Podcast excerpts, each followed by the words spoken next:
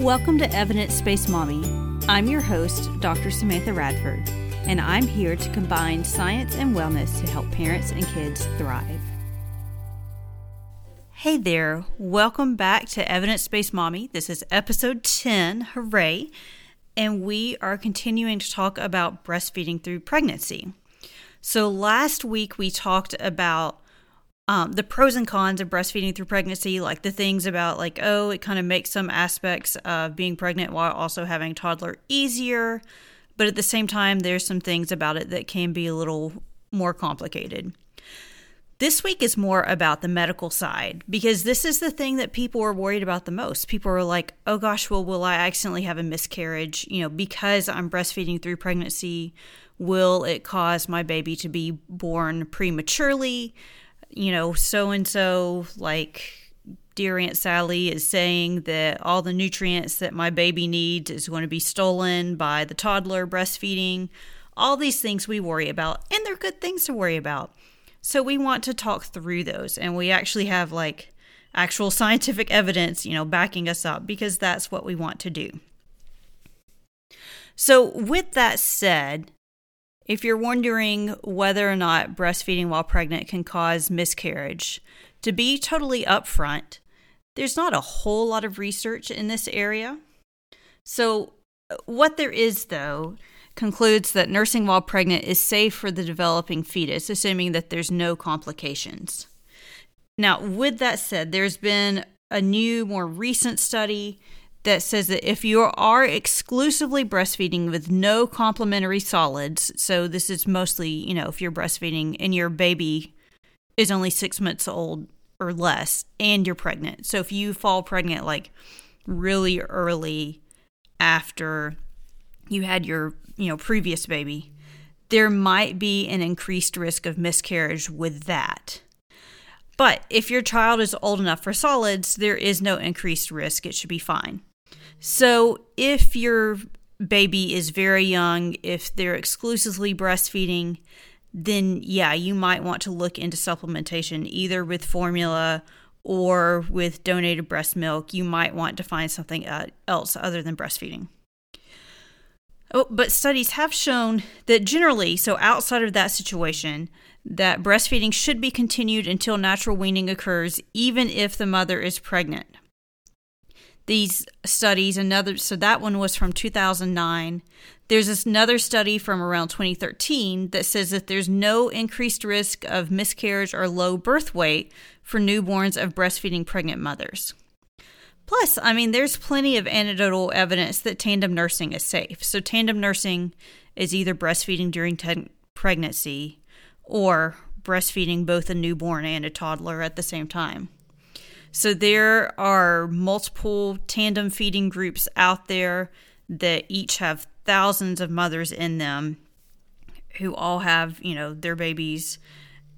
Everybody's doing fine, you know. So it's totally possible to nurse through pregnancy. Now, one of the concerns is that a lot of times OBs aren't aware of this. So just like pediatricians, OBGYNs really aren't trained much in lactation. You know, they kind of see the breast as an organ to like check for cancer and for all this kind of stuff, but they just don't learn a lot about lactation. Like they might get 3 hours of, you know, education, like throughout all of med school and lactation. It's bonkers to me, but that's how it is. And so because they don't have, you know, up-to-date information on breastfeeding, they might not be comfortable with you breastfeeding, you know, while you're pregnant. In fact, and I said this in the previous episode, but when I was pregnant with my second, I was trying to find a new OB because I was new to the area and calling around. And I asked a question where something came up about me, you know, still breastfeeding. And they were like, oh, well, you're going to have to wean at 14 weeks anyways. Like they just told me that's what I have to do, which is not true. So, you know, I chose to change providers at that point. But, you know, you do what you need to do, whether it's change providers or just kind of not say anything, which I hate to recommend, but, you know, sometimes that's how it is. just be aware that your OB might not be up to date on the best information with lactation. Just so take all that with a grain of salt. The other main concern, so like I said, people were concerned about miscarriage or maybe low birth weight, and as I said, there are studies that have shown that that's okay. But the other concern is whether or not breastfeeding while pregnant can cause early labor. So one of the things that I did notice with mine is that once I got to the third trimester, I did tend to have Braxton Hicks contractions with breastfeeding. And sometimes they would feel a little crampy. So for me, especially as I went, like the farther along, the more kids I had, the more Braxton Hicks actually felt pretty crampy and like a little bit painful instead of just uncomfortable. And breastfeeding can definitely make that feel a little worse. But that doesn't mean that you're going to labor. Just like, regular Braxton Hicks don't mean that you're going to labor. So your body actually has safeguards to make sure that you don't accidentally go into labor because you're still breastfeeding. And so the reason that people are concerned about that, besides the cramps, are that we know, like, one of the, things that they tell you, and this is backed up by evidence, that if you're trying to get into labor and, like, it just hasn't happened yet and you just really want that baby out because you're, like, 41 weeks or whatever, that nipple stimulation can help labor to start. So of course, breastfeeding obviously causes nipple stimulation. There's that release of oxytocin. Oxytocin release is necessary to get labor going. So all those connections are why people worry about premature labor. But like I said, we have safeguards against that. So basically, it's not just the oxytocin being in the system causes labor.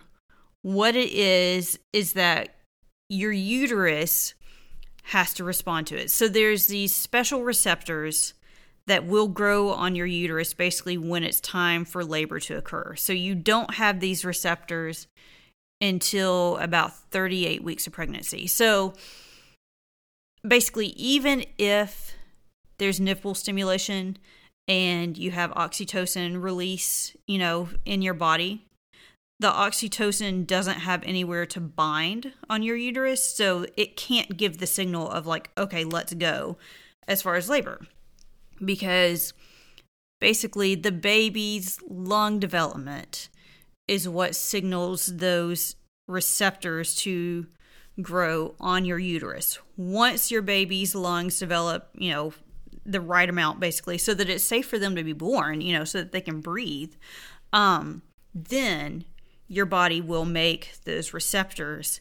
And after that, that is when, the oxytocin that you have can actually like signal for you to start having legit contractions and for that baby to be born. And I mean, let's be real. So there's lots of things that we do that can cause oxytocin release. As we mentioned, nipple stimulation, like sometimes people will say to use a pump to try to get labor going. You've probably heard of sex or having an orgasm to get labor going. And that's because that releases oxytocin. And frankly, an orgasm releases like a lot more oxytocin than does breastfeeding. So a good rule of thumb is, as long as you haven't been told to be on pelvic rest or like to avoid sex while you're pregnant to avoid, preterm delivery, that means you're totally fine to breastfeed through pregnancy. So just, in case that makes you feel better, now you know. Now, with that said, this is important to know. Once you are ready to have your baby, like once, you're at that point to where you are starting to have real contractions and like your baby really is going to be born now, breastfeeding will cause those contractions to become much more intense, much more quickly. So this happened with my second little girl. So what I would do, because again, pregnant, not feeling like moving, all of that, I would lay in bed with my oldest and let her nurse basically until like I just, you know, was ready to get up. And even kind of I would let her nurse, like, because again, you know, caused more intense Braxton Hicks and kind of crampy Braxton Hicks. So I'd let her nurse until, you know, I was like, okay, I can't take this anymore. And again, this is like 38 or 39 weeks. So that was when it really started getting crampy like that. It wasn't that way the whole way through. But one morning, again at 39 weeks, I was fortunate enough that all of my babies came like right around 39 weeks. So I didn't have any of that prolonged, you know, waiting kind of thing going on. I was laying with her. It was probably like 6:30 in the morning, and I let her nurse, and I continued to let her nurse probably for a good 30 or 45 minutes. Like I was just, you know, laying there getting rest while I could. And I was like, wow, these cramps are like really intense. And then I finally realized, I was like, oh no, this is like actual labor. And so my husband took a super quick shower because, you know, the first one only, she took 9 hours to be born, my first one. So, you know, it seems like you would have plenty of time from that. But anyway, so it's like 6:30. We probably got up around like, I don't know, 7:30. And like I said, the cramps or contractions were getting pretty intense. My husband took the time to take a shower, feed the dogs. I remember I gave my toddler, my little girl, breakfast. I remember slicing her up strawberries and like stopping slicing up strawberries because I was in the middle of a contraction. We dropped her off at daycare. Like my husband ran her and was like, we're going to the hospital, you know. And we went down the mountain because we were maybe like 30 minutes away from the hospital. And my second was born like 45 minutes after we hit that hospital door. And I'm pretty sure that a lot of the reasons she came so fast, like 3 hours or so fast, was because my birthing process was really sped up by nursing her. So it was faster, which is kind of nice, but it also was like really intense. And one day I would love to have like, you know, a whole set of episodes about each of my births just because they were also different. Like if y'all think that would be helpful to you, I would love to talk about them, but that's a whole nother day. So just be aware, you might make your birth go really fast and fairly intense if you try to breastfeed, you know, right when you're in labor. But some people like that. Like some people are like, yes, let's just make this go. Like they purposely have their kid breastfeed while they're in labor to make it go faster. You know, you do you. But all that to say, as long as you're not on pelvic rest, you're not being told to avoid sex during pregnancy, there's no reason that you can't breastfeed your child during pregnancy if you want to. And again, there's lots of great reasons to do so. I'm going to make sure to drop my free resource about breastfeeding past 1, why and how. So that's going to be in the show notes. As always, let me know if you have any more questions. Subscribe. I would love to hear from you.